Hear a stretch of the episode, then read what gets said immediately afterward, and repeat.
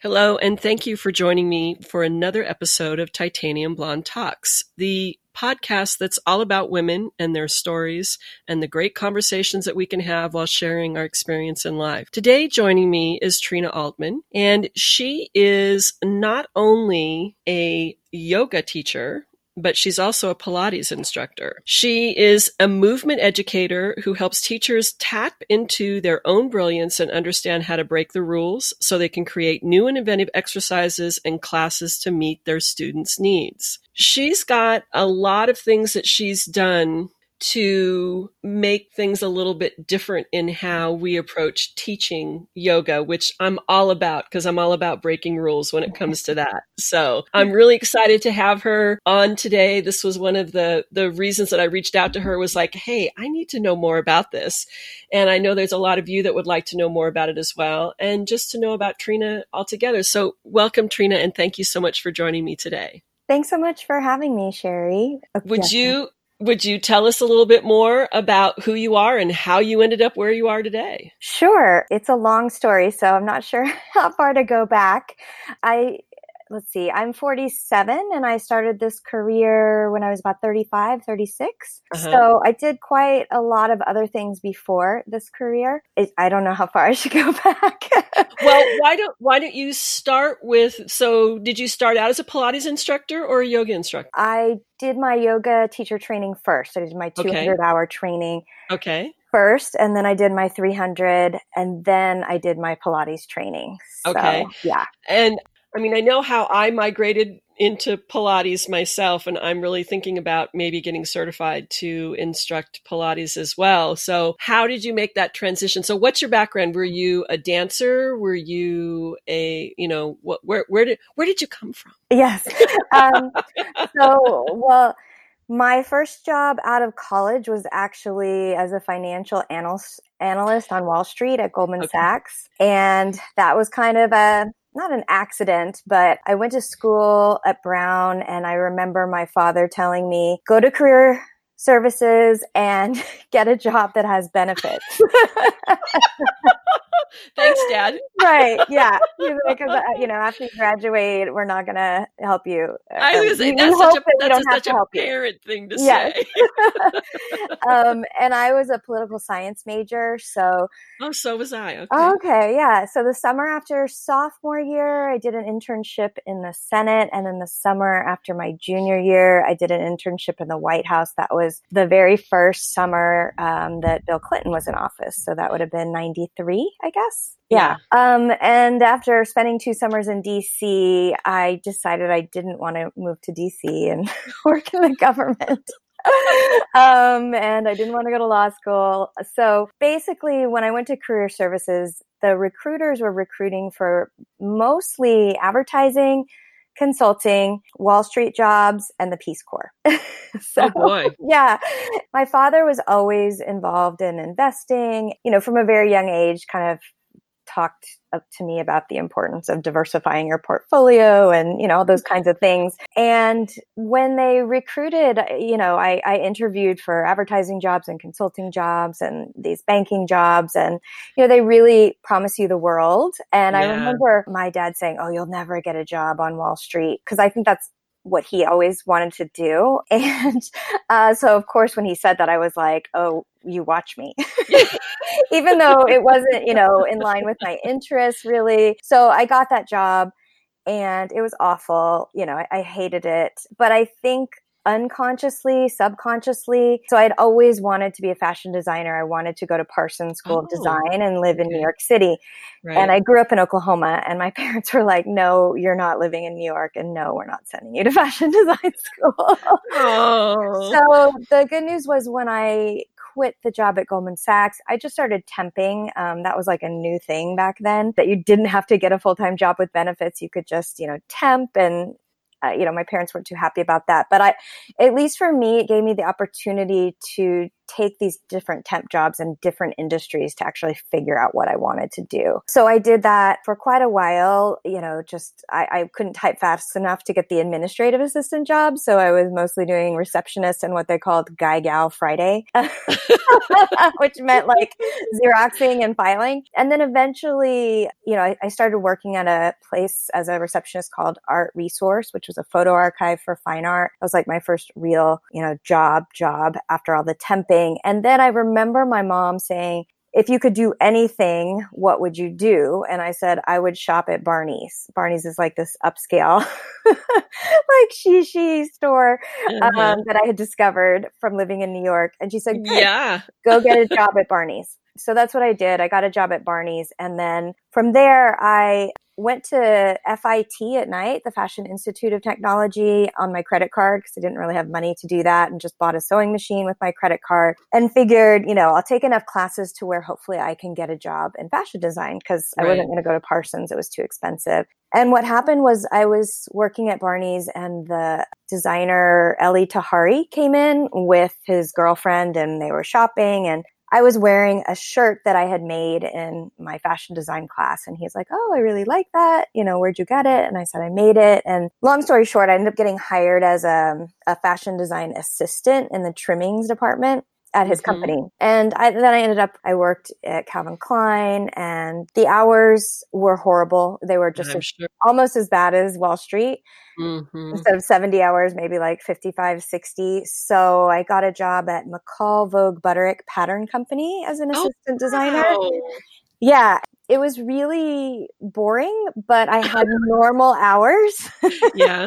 and the people were really nice. You, you know, the, the, fashion industry where I was before, I mean, it was it's pretty cutthroat you, yeah and i mean they a lot, i mean some of the places i worked they would just hire people that weren't even us citizens because they didn't want to pay health insurance yeah. and if you were a mm. citizen once your three months came up to get your health insurance they would fire you and hire somebody else so yeah yeah so i ended up doing that all through my 20s and then i actually went into jewelry design made feather jewelry and crystal jewelry and ended up selling it to places like Barney's. And when I hit the end of my 20s, I was kind of just done with New York because it's you know, it's exhausting if you don't have a lot of money.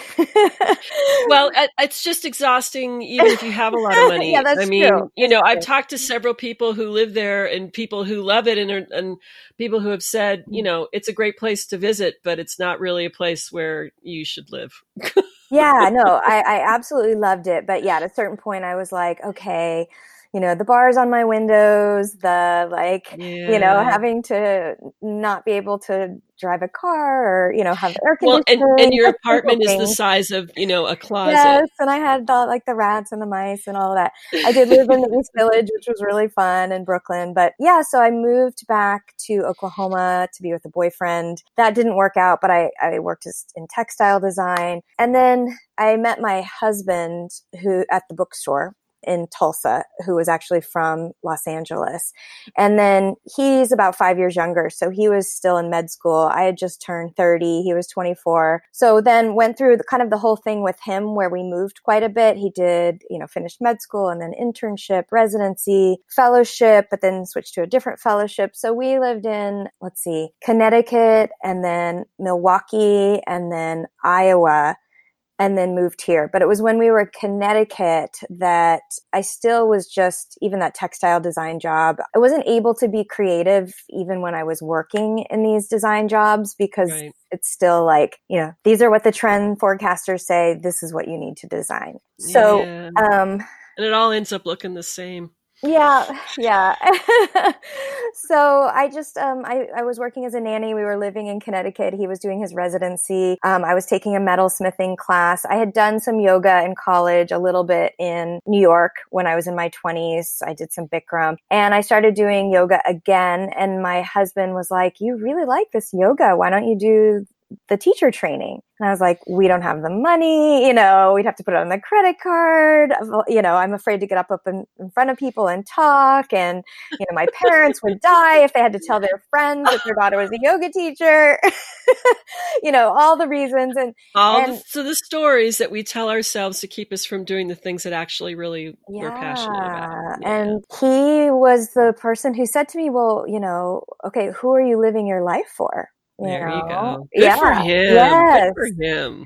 And so he was supportive of me doing what I wanted to do, regardless of, you know, my parents were all about, we want a return on our investment. You know, we're not sending you to grad school business school, law school, or med school, you know. So um, so I did. I did the 200 hour training. It was one week in a month for 13 months, and it was the best experience, um, one of the best experiences of my life. You know, I all the people that I met, the community, the learning. Everybody was kind to each other. Nobody was. I mean, this was 2007, so it it just like it's so different than it is now. Um, yeah. Yeah. you know, I've been teaching yoga for almost 18 years. So, yeah. you know, this was back before anybody really knew. I mean, it was like, before and it was hours. it, well, and well, no, it was a 200 hour. Oh, actually, oh. mine ended up being by the time I was done well over five, but it's, it's it was before it was like this is your profession kind of a thing it was yes. like i did it because I had been practicing for, well, I've been practicing for 26 years. So mm-hmm. I've been practicing for a while and I went to take somewhere and the instructor that I had was like, you know what, Sherry, I think you'd be really great teaching this. Why don't you go and, you know, get certified? Yeah. Yeah. And I was like, really? and I did love it. And I mm-hmm. ended up actually going through a very short weekend certification through uh, Yoga Fit yeah. back in the day, right? Uh-huh. Yes. And the only reason I went so quickly was because the place where I was taking was a, a health club and they mm-hmm. wanted to hire me. And so I just needed to get a certification. Right. But then I got done and realized I want more. I want to learn yeah. more. I, I need to, you know, the, and so like you, I ended up taking one that was one weekend a month for over, it was well over a year. It was a stu- little studio here where I live. And it, like you, it was one of the best experiences yeah. I've ever had. And it was something that I had no idea that I was going to love it as much as I do, or as I did even then. Right. So, so that's why I wonder. I said, do you have a dance background at all, or anything, or have you just always been athletic? Or um, I did a lot of gymnastics growing up, okay. and then also competitive cheerleading was a thing in Oklahoma. so yes. it was just starting. I, I, mean, I know, I remember our, our varsity squad went to the, um, what was it called? NCAA Orlando competition, but it had only been around for a few years at that point. Yeah. So, uh, I was, yeah, and I always loved to move growing up you know, I was always a mover. Yeah. But I, I, figured there was somewhere back in there, there was yes. that somewhere. So. I was the, yeah, the monkey girl climbing all over the playground and on the monkey bars. And yes, uh, doing all the dangerous things that I shouldn't have been doing, but I didn't have a clue. right. Back I know. It, I, I think back to, so how old, tell me how old you are again? I'm 47. Okay, so I just turned 58, so I'm about I'm 10 years older than you are. Yeah. So I, I can remember back, we rode horses without helmets. We rode bicycles without helmets. Yes we rode motorcycles without helmets. no seatbelts. no seatbelt. I mean, uh, cars that we I can remember as a kid. There there was there wasn't even seatbelts in the car, Mm-mm. let alone no. using them. Well, and if there were, you were like, "Ooh, Why would you use that?" you know, I remember like that's not cool. And and even the playground, you know, there was never was, it was right over asphalt. There yes, was never anything gravel or concrete. yeah, I mean, even when we would practice for cheerleading, we would practice in like church basements on concrete floors doing our tumbling routines. Yeah, yeah. it was. Yeah. I'm lucky I didn't. I know, I know. I, you know, you think about stuff like that, and I think, you know, how did we ever survive? But somehow we made it through. We did, we did. Yeah, yeah so you got certified to teach and yes. were you still doing other jobs too while you were teaching or let's see well when i did the training i was working as a nanny and then when we moved to milwaukee i started working the front desk at a yoga studio and got jobs teaching at a couple different gyms and then finally mm-hmm. at that studio where i was working the desk and we only were there for about six months and then we moved to iowa and when i moved to iowa same thing. I started teaching at some stu- a studio and a couple different gyms. And one of the studios that I was teaching at had yoga and Pilates. And uh. I had always wanted to do Pilates. I had taken like mat classes here or there. Right. Um, I think I had Yeah. done maybe one once on the equipment or just seen the equipment, but didn't have the money to, you know, ever take private lessons. Right.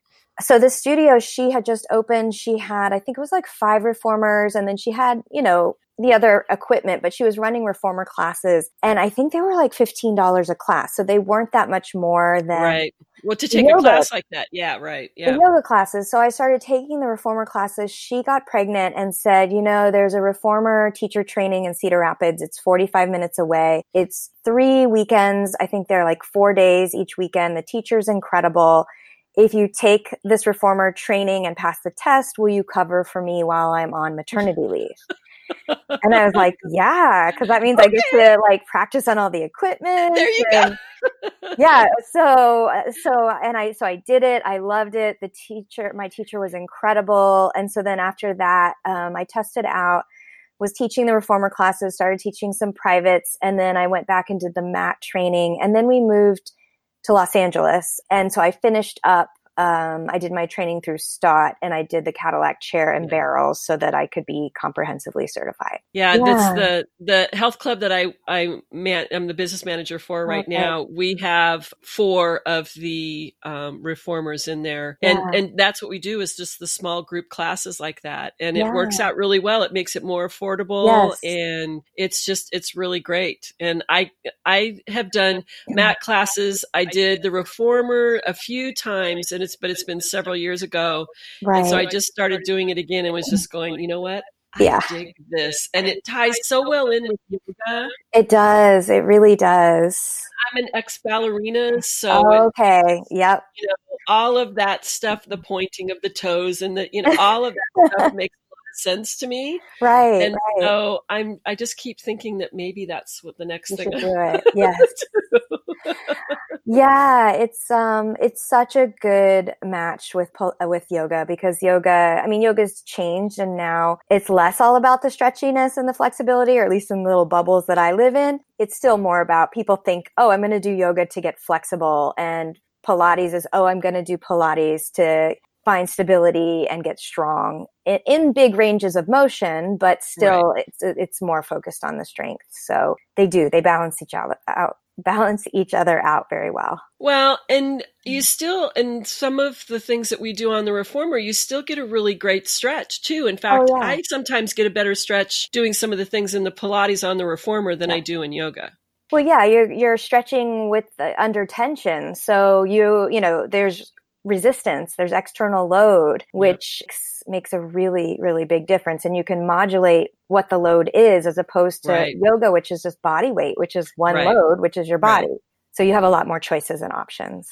Well, and I think it, it does the those small movements better. Mm-hmm. There's there's a lot more of those that attention to detail that you can really isolate while you're working with the reformer that you can't really do in yoga that I it's those little subtle movements, right? Yes, Just turn your knee a little bit here and it totally changes what you're doing. You're like, "Oh my god, yes. am I going to be able to walk tomorrow?" So yeah, I, I just took true. my reformer class this morning and she kicked my ass a little bit. So I'll be curious to see how I feel tomorrow when I wake up. But Yeah, yeah, no, new new inputs and variable loading is so important. It's really, really crucial. you have written some books about deconstructing yoga and about deconstructing Pilates. What led you to to that space? So, um, I'm actually I'm working on a book called Yoga Deconstructed: Bridging the Gap Between Rehab and the Classroom, and I'm hoping um, it's for Handspring Publishing. I'm hoping it's going to come out in the spring. But I've created a lot of continuing education courses, Okay. both live and online, for Mhm. both Pilates Deconstructed and Yoga Deconstructed. And I've I've been traveling, teaching continuing education for teachers for a long time, probably since about 2012. So, and it just, you know, continues to evolve. I've been focusing, I, I was teaching my Pilates deconstructed continuing education courses a lot more frequently than I have over the last year or so because with writing the book, I Yeah. just, God, something's got to give.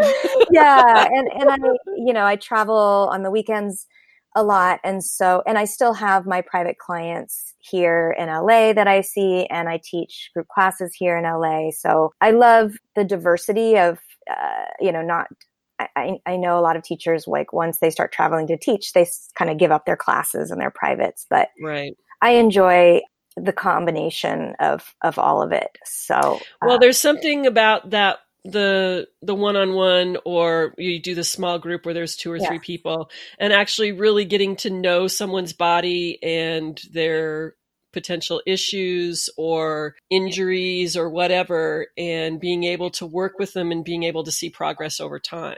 Absolutely. And it's something that you can't really do in a big class. I mean, it just doesn't yeah, no. And that, you know, a lot of my clients have been with me for, you know, seven years, eight years. Right. Yeah, there's an ongoing relationship and I keep learning and they're learning along with me. So it, it is, it's really special to be able to work with people one on one where you have this conversation in the moment of what are you feeling and, you know, how is it, you know, should we keep doing this or should we do something a little different? Yeah, yeah it's so I, different I, from teaching teachers.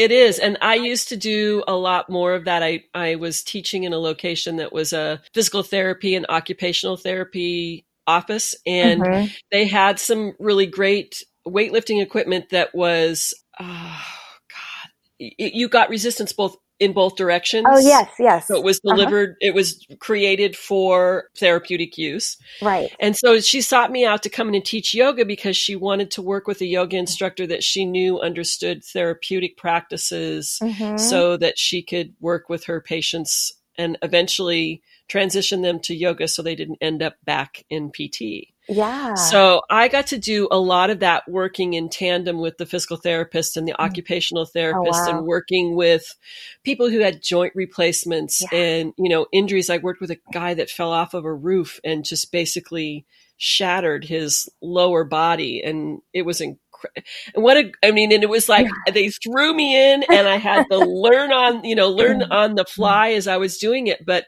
it taught me so mm-hmm. much about bodies and patterns of motion and habitual patterns of motion and holding patterns and yes. what happens when the body's mm-hmm. injured and all of that that I never would have gotten to do had I not accepted the opportunity to do that. And I was there for almost eight years. It was, yeah. it was tremendous. Yeah. So it's an incredible. well, it is. It's the learning that happens when I finished my Pilates training. You know, you, I, you go get a job at a Pilates studio. Ever since I've been here in LA, every studio that I've worked at has also had physical therapists as well. Either there was like a physical therapy, you know, clinic or just one physical therapist who runs a space right. there. So yeah, I call it, you know, working in the post rehab zone. You're really helping yep. people who have, you know, almost completed or completed physical therapy and they need that bridge back to, you know, going to the life. gym or taking group classes yeah. at the gym or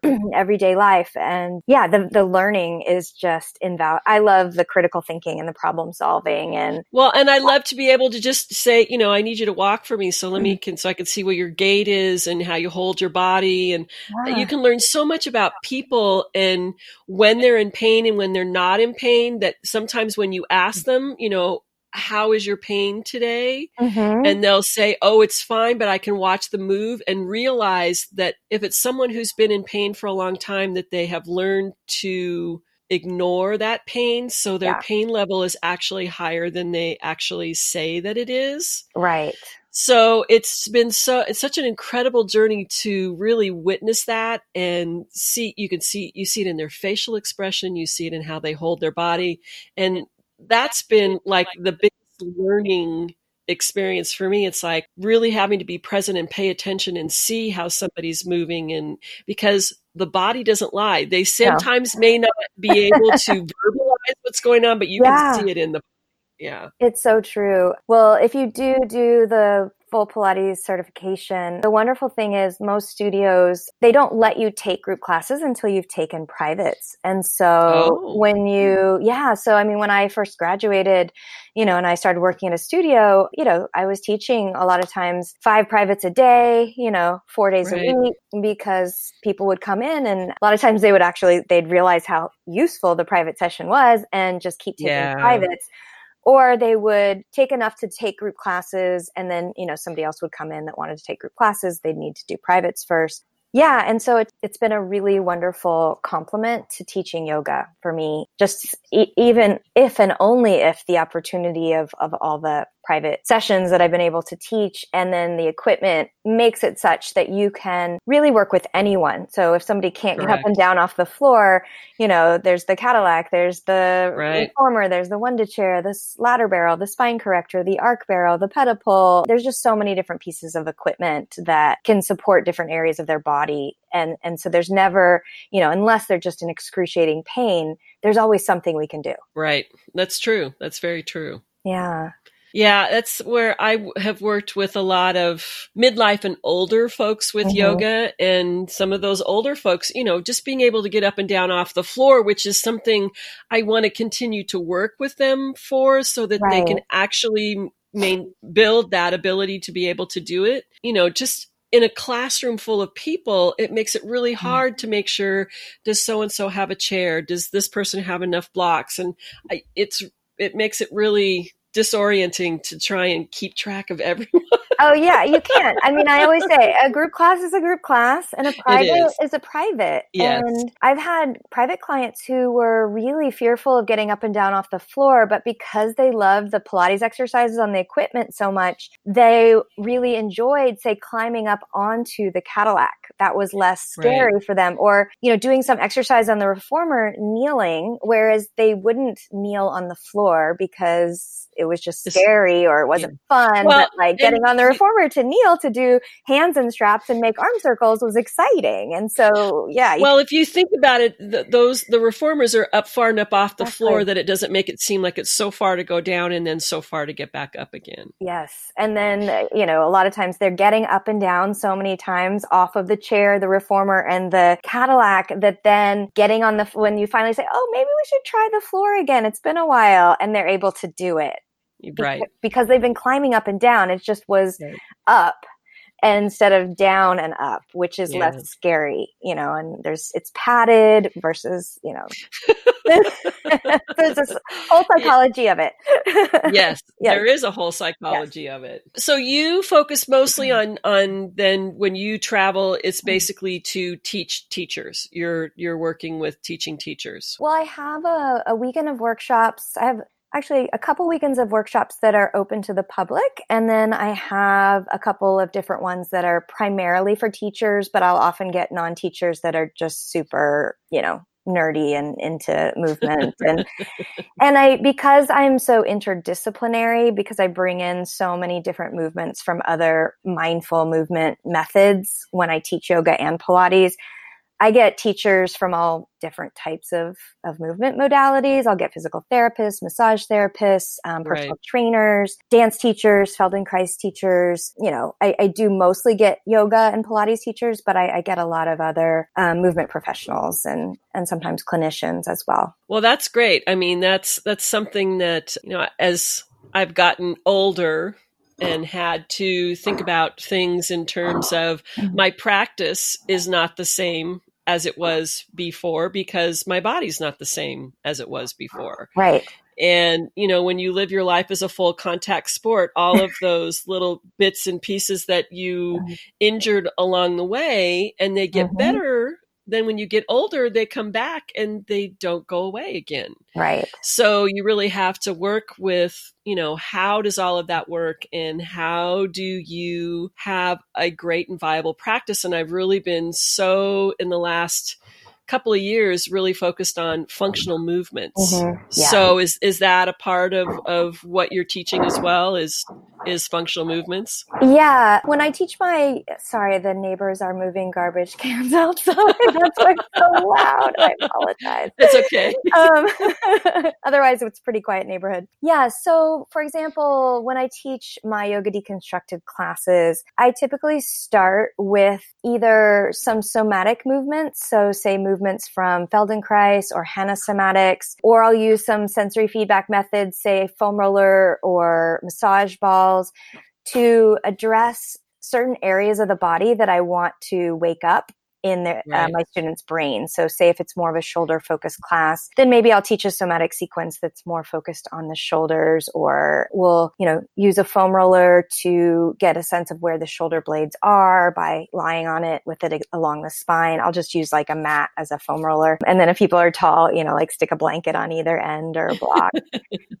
and and then from there, I generally move into corrective exercises. So I'll introduce things from say strength and mobility conditioning drills, physical therapy exercises, pre Pilates or Pilates exercises that relate to say the yoga sequence I'm going to teach later or even just one yoga pose that I'm going to teach later. And then we'll do those type of things in different orientations to gravity with, you know, some usually closed chain feedback first and then moving more towards open chain feedback with easier relationships to gravity first. So say maybe lying down or seated before we get to kneeling and standing. And uh, and then I love props. So um, oh, me too. Yeah. The toys of yoga. Yes, exactly. Very hypermobile, and you know I, I have to do a lot of strength training in order to be able to fully sense where my joints are in space to actually feel stretch.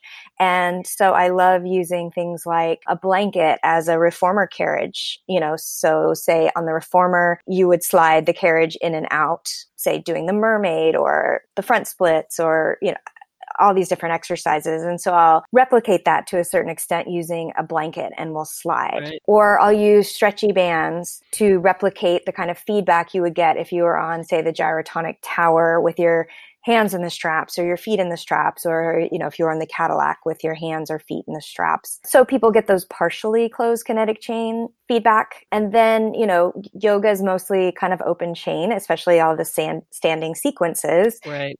The warrior poses and you know all of that kind of stuff um, arm balances where it's just your hands on the ground or warrior pose like warrior three where it's just one foot on the ground or dancer pose. So i deconstruct the parts of a pose you know joint by joint and into more sort of digestible movements that might be static or dynamic that are really hard actually that are very i call them yeah. basic hard and that that sort of take you on a journey towards either a single pose or maybe a sequence of poses that are in a similar family. So, like building up to the peak. Yeah, exactly. Just rather than teaching a whole bunch of po- yoga, like classical asanas to build up to yeah. a, a, a peak classical asana, not using very many yoga asanas, and then just having the yoga asana at the end.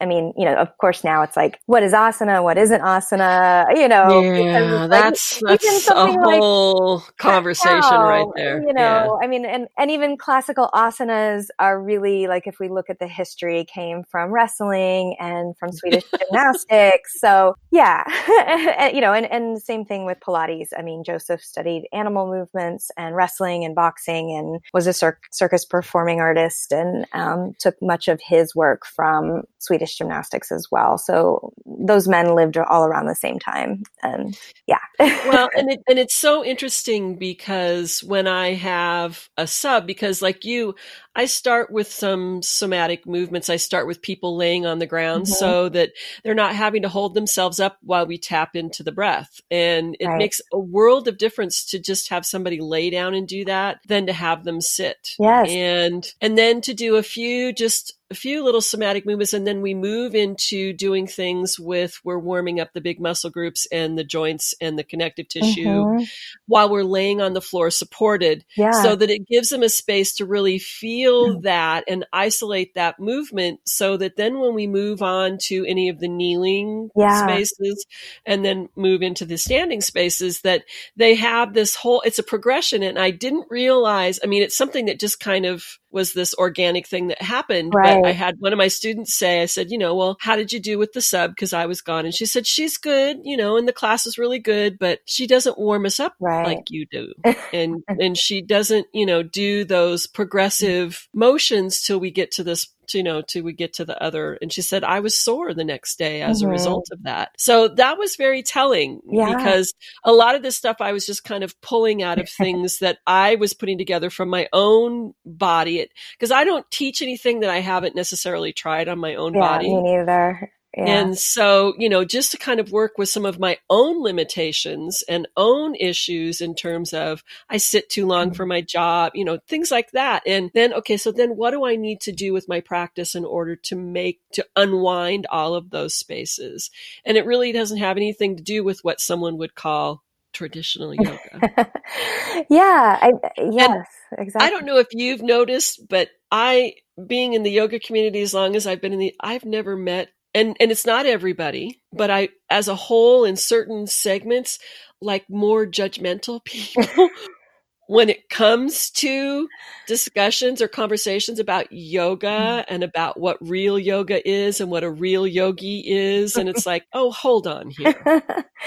well, sadly enough, it exists in Pilates as well. Um, oh boy. Okay. because there's what's called classical Pilates and contemporary Yes. Pilates. And so classical would be along the lines of, say, you know, Ashtanga, where, you know, it has to be the primary series. You can't deviate from that series. So classical Pilates would be, you know, well, it has to be the exercises in the same order that Joseph taught them, you know, 50 years ago. We can't Yeah. change it. Um, and then versus contemporary, where it's like, well, we know some more things now and our bodies aren't quite the same as they were then. Yeah. So yeah, it, I mean, yoga is just so much, uh, bigger in terms of, uh, how many people practice it and how many, Yeah.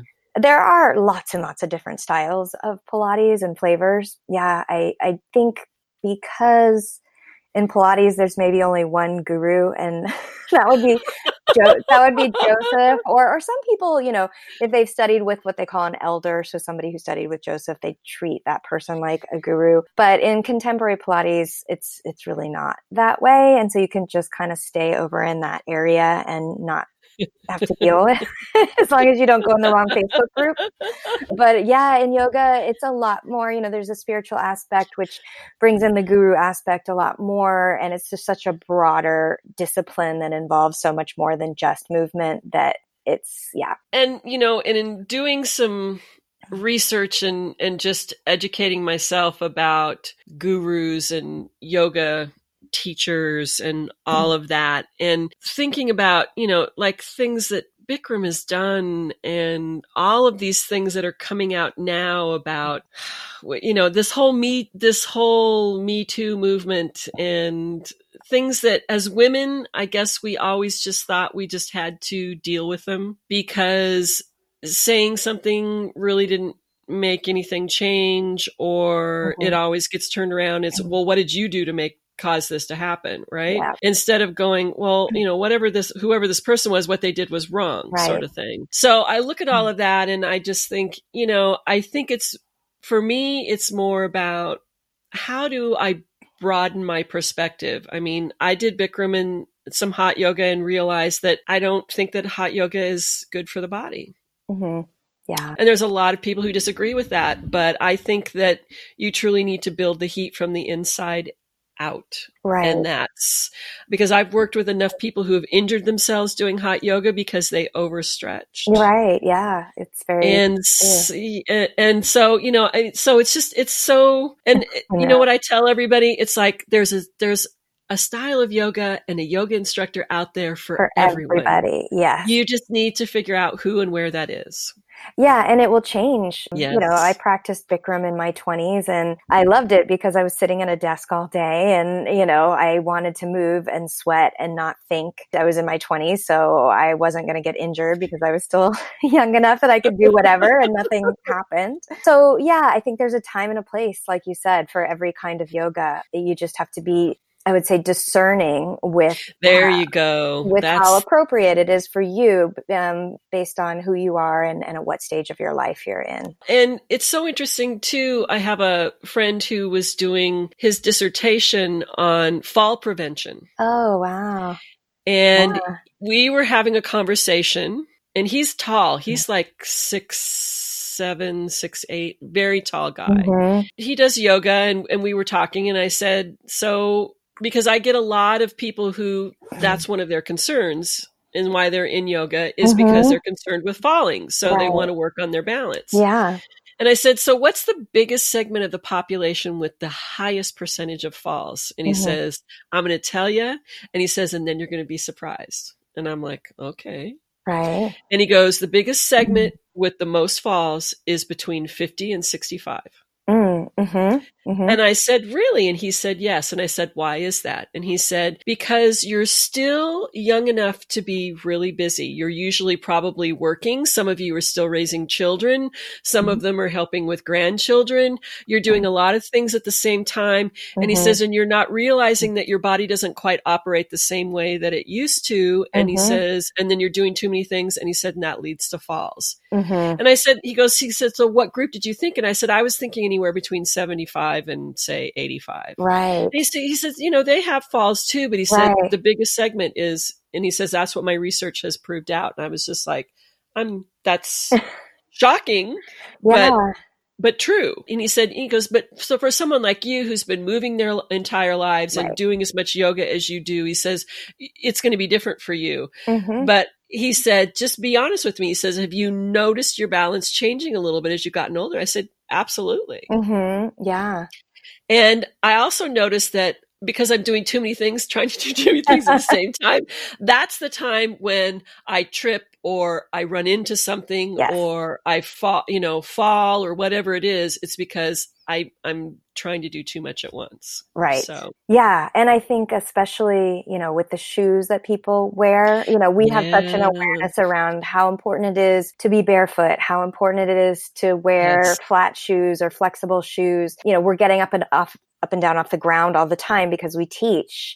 Right. Um, I actually I sleep on the floor, so I'm getting up and down off the ground. you know, I try I try to eat some of my meals on the floor, but other people, you know, they would they think I'm just a weirdo, whereas I'm like, no, I'm going to be doing this until I get old because I don't want to lose the ability to get up and down off the floor. floor but other yeah. people wouldn't even think of that, you know.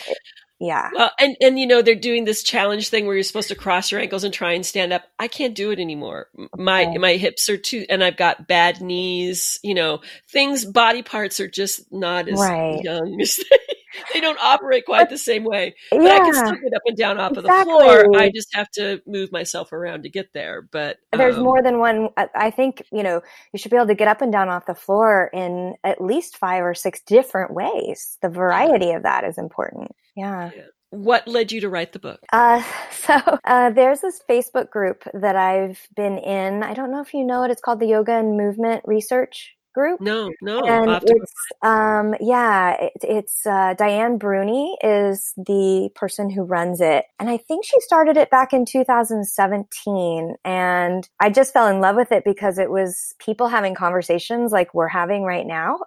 um, oh, but you know, the kind of conversation where it was like, oh, I don't know anyone in my town who teaches the way I teach. Am I the only one that thinks this way or teaches this way? And so I discovered this group and met people all over the world who are having having these kind of conversations. And so I started sharing a lot in that group, sharing videos of things that I was teaching in my classes, sharing articles. And the woman who is um, the editor for Handspring Publishing reached out to me and she said, um, I've been following you in this Facebook group and it seems like you have a lot to say. Would you like to write a book? And I thought, oh my God, you know, like that sounds like a lot of work. You know, this is me talking to myself. No, that sounds right. awful and like a whole lot of work. But, but I thought about it and was like, yeah, I do have a lot to say and I should do this and it's going to be really hard. But, you know, at that point, like I had a good solid idea of what I was teaching and why I was teaching it. And so it was just figuring out how to translate that, the things that I was teaching to teachers in a classroom or in a workshop or a continuing education immersion into a book format. So the book will have like the last, you know, there's a chapter on somatics, there's a chapter on corrective exercise. There's a lot of information in there about pain science and load and, you know, why external. Oh, well, I'm yeah. looking forward to this book then because this is all stuff that I go out, you know, and be the nerd that I am on the internet searching for information. Yeah, and and the final the final chapter is going to have not set sequences, but basically like sort of like a choose your own adventure option oh, for different okay, sequences. Yeah. So. Right. Like, here's a whole bunch of somatic exercises that you could choose if you were teaching a class that was more geared towards say hip poses in the coronal plane. And so you can, you know, and then I'll have like a bunch of corrective exercises that you could also choose if you were leading up towards that. And then a, a lot of, you know, say sensory feedback type of things as well as conditioning, strength and conditioning, mobility drills. So sort of categorizing these things into different groupings as well as like separating them out. Like these are you know supine and these are prone and these are kneeling and these are seated and this is you know kind of takes you up to the standing. So filming a bunch of different sequences but then also having it where it's almost like a template or a I guess you could call it like a grid where you can sort right. of pick and choose to create these sequences that That's that's a great way to do it because then you can kind of like you said, it gives you sort of this a la carte menu that you can go and just pull whatever it is you want to put together for that class. Um, right. Yeah. Yeah, exactly. And also a lot of yoga teachers, you know, when I travel around to teach, they've never experienced, I mean, you were a dancer, so I find the only ones who have ever experienced like the Bartenieff fundamentals or Rudolf Laban's work or Feldenkrais movements, Hanna somatics are teachers who study dance as an undergrad and experience that type of movement. So they're mm. really grateful because they don't know any other sort of mindful movement modalities besides yoga. And if they know Pilates, you know, they've just taken a mat class at the gym, which was like tons of, you know, tons of flexion and, you know, abdominal stuff. And they don't realize it's mostly abdominal stuff. So yeah. yeah, they don't realize that Pilates also has a whole repertoire of other types of movements that would also fit really well into a yoga class. What I like mm-hmm. about the Pilates piece and talking about the core, and a lot of instructors talk about the core, and all they're talking about is everybody is the belly, right? right? And when you think about it, it's it's the quadratus lumborum, it's all of those things that wrap around to bring you into your center. And yeah. it, it's this, it's so easy for people to forget that it's so interconnected. Front and back do not offer, um, operate without being connected to each other. Yeah. And when some teachers teach, that's how they teach. It's like, here's the front and they don't bring into what's going on in the back. And so it's, uh, it's, it's just been over the 17 years I've been teaching and taking from other people, it's been a very interesting experience. And I started out in the very beginning of, you know, your foot needs to be here and your knee needs to be here and this is where your hip needs to be. And after uh, I probably have close to, I don't know, 15,000 practical hours of teaching. Yeah. And after seeing all of those bodies, yes. it's like, you know, there's not one body that's the same that moves the same no. that, and so you, you can't teach that way no, I mean, I always joke on Tuesday mornings, I have a client who comes and she is really good at internal rotation. And then I have a client who comes in the after and, and she's not very, like, it's so hard for her to external rotate. And then in the afternoon, I have a client who is really good at external rotation and has little to no internal rotation. And, you know, I always joke, yo, we'll just put you guys together and you'll have it all, you know, but I'm sure one of them is probably more anteverted and one's more retroverted you know, like the placement of their acetabulum is, is, I'm sure very different. The neck of their femurs is different. Like it's, it's definitely not just, I mean, they've both been working with me for, uh, like, you know, seven years or so. So it's, it's not just a strength or flexibility thing. It's, it's, it's, it's inherent in their body structure. Yes, exactly. Yeah. But you wouldn't know that if you're just always teaching a group class. You'd be, you'd be like, why can't you do this? Like, what's wrong with you? You know? well, and, and for me, it was like I had some weird injuries that cropped up and it's like, well, you know, doing it that way hurts. Yeah. So how do I approach this from a space that makes it so it doesn't hurt? And my whole thing about teaching a group classes, I want people to walk out the door feeling better than when they walked in the door. Yeah. And I want them to feel successful. So if that means you have to bend your back knee when you're working in Warrior One, in fact, I don't even teach Warrior One anymore because it's not, it doesn't, it's just not right for the body. And when you think about how yoga was created for people in India of a certain body type, with a certain weather condition, with a certain diet. Mm-hmm. That has nothing to do with the people walking around in the world today in this country where we, you and I teach, right? Right, right. And how they live their lives and what their bodies are, what they eat, how they work, you know, all of all of those things. So, you know, for those who want to stay in that yoga bubble is it needs to be, you know, back in the traditional school of yoga. It's like, okay, you knock yourself out. yeah, no, it's true. It, you know, and, and most of the modern postural yoga was done by, you know, like 13 year old Indian boys. Boys. Yes. Who were students of Krishnamacharya or BKS Iyengar, Pattabhi Jois, and they were traveling around doing performances in order to, you know, build interest in yoga in the West. And so it, it was a performance, like it was choreographed yeah. and they were all synchronized. You know, it was more important that the shapes looked aesthetically pleasing to get people interested in doing yoga. You know, that was well, and that's the one thing that's so funny is because I joke and say, now this we don't do Warrior One, and here's why: because it was a pose that was developed for 13 year old boy hips, and I don't know anyone in this room that has 13 year old Indian boy hips. So Right. we're gonna we're gonna hack the pose and do it this way instead it's just it's interesting to you know the progression and it's like people want to hold on to that old stuff and it's like but wait a minute we've learned so much more about fascia even in the last 12 years mm-hmm. nobody really knew before that much about fascia and how important it was and you know the proprioception and all of those pieces that go into that puzzle yeah. and then you, you just think about what happens as a body ages like you i mean i want to be teaching yoga in my 90s so yes. what do i need to do now right. in order to get there and like you you know in my 20s i did whatever i wanted to do and thought you know I, but now i'm looking at people like trainers in the club where i work and people that are young and i'm thinking I have to literally bite my tongue not to have to go out to them and say, you know, if you did this and this and this, it would be better for your body when you hit 50. Because right. they would look at me and say, I'm not 50. Right. No, most of us have to learn the hard way, including myself. Yes. yeah, no, but I, I, do. I think, you know, you need 60 degrees of extension at your metatarsal phalangeal joint for gait, for walking. Right. And most people can't toe hinge. They don't have any movement. So I'd much rather them do crescent lunge and work on, you know, getting the, the motion there because it's going to help them with walking versus yes. having, you know, in in Warrior Two, or sorry, Warrior One with the foot turned out, and then they leave walking like this.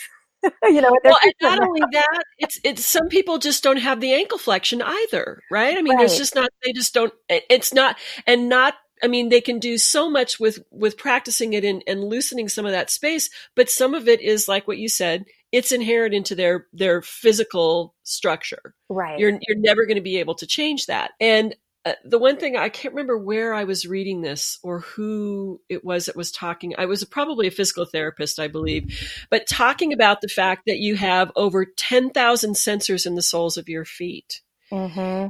And when you think about it, we are rooted and grounded through our feet, right? Yeah. And so that those 10 over 10,000 sensors are sending your your brain information about balance. Mm-hmm. And what happens when we get injured or we get older? Those people wear stiff shoes. Yeah. They wear socks all the time. They wear their shoes in the house. And when you do that, it deadens all of those sensors. So yeah. you're no longer sending those good signals to your brain that helps you to work on your balance. Yeah. People who talk about wear shoes when you have to go outside to get to where you're going, the minute you get somewhere, take your shoes off. Right. And be barefoot. Yeah. I love to be, I mean, to me, the first sign of being able to wear flip flops is my favorite thing, right? Right.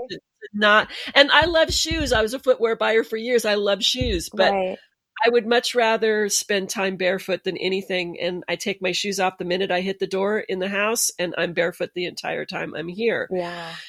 So it's just been those things of, and I've noticed like, you know, I danced on point for wow eight years, right? And yeah. I'm lucky that I don't have ugly feet as a result of that. Yeah. But I do mm-hmm. notice, especially in my right foot, that, you know, that big toe joint. Oh, yeah. As I'm getting a little older, that it's getting a little cranky. Yeah. And so I'm always thinking about what do I need to do to not only expand the flexibility of my toes and feet, but to not lose, but to not to lose anything at the same time. Yeah, absolutely. So it's just it's so. I watch these people in class who struggle even with doing a squat, right? Yeah. And people who say, "Oh no, you should do it with your your toes facing forward. Well, most people can't keep their heels on the floor because they don't have the foot and ankle flexion to Right. do that. Right. So when you tell them that and then they can't get there, it's like, well, then they fail. Okay, Right. what do we need to do to make it so you can get there? exactly. Yeah. There's always a progression and there's always a regression. Yeah. Oh, see, I could sit and talk with you about this. I know, me too.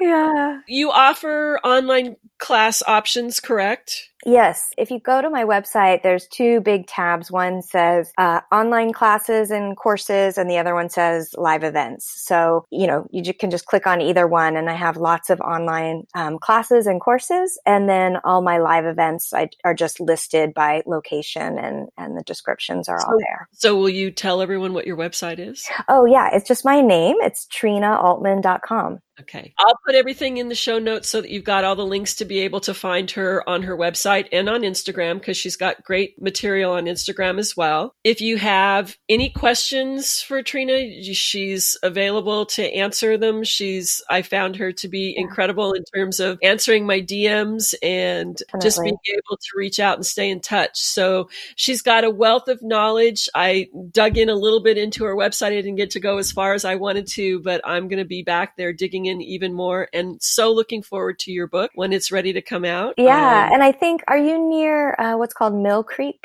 Mill. no, No. I actually, so Mill Creek is over on the east side Okay. and I, I live on an island in the Puget Sound Oh, that's out right. west. Okay. Yeah. All right. I because I'm teaching there in March, so I thought, Oh, well, maybe you? I'll Well, see you. Uh, Maybe I'll have to come over. Where are you teaching over there? Um. Oh gosh, I think it's called Yoga in the Center. It's, Well, um, we'll stay in touch. and then, definitely. Because if for no other reason, just to come and meet you yeah, in I would love that. Love that. Thank you so much, Well- Sherry. Thank you for making the time to be here. And I know you're busy with your travel because I've been seeing in your stories that you've been out on the road traveling again. I really appreciate you making the time to be here and, and to share. Like I met Laura Hyman and she's a PT who Yeah. d- teaches yoga and I've learned so much from her in terms of it was just sort of very affirming that I what I was doing intrinsically or from my intuition directing me was Yeah. like this this makes and she gave me same with you words to be able to actually have words to be able to tell people exactly what it is by going you know that feeling that yeah, no, it is. It's just it is a lot of um I find teachers say to me the same like they I gave them the language to Language, describe yeah. what they were all already doing or, or Right. a way of organizing it around that language. You know, yeah, if you- you're a dancer so you're ahead of me like you had the chore- choreography skills, I kind of learned the anatomy and then figured the choreography from that as opposed to the opposite way, which is I think what most people do. well you know i started so young i was four when i Wow. started dance and so i didn't really realize how much was encoded in that learning process that i didn't even think about until i went to start coaching high school girls softball okay. and to try and get them to understand what to do with their hips when they're swinging the bat or that most of those girls don't always have that connection with their Mm-mm. body and so what i was assuming because it's the conne- Right. connection that i had that i had to really strip all of that back and go okay so now how do you present this Yeah. to someone who doesn't even have a concept of the fact that it's all interconnected in the first Right. place. Yeah. So that having that language is so incredible to make it that it's available to people on a level that they can understand it if they're not anatomy geeks like Yes. you and I. are. Yes, yeah, that is the challenge. It is. It's um Well, thank you again. And Thank as I said, I'll have all of her contact information in the show notes and you guys can check her out and uh, have a great rest of your day. thank you. You too, Sherry.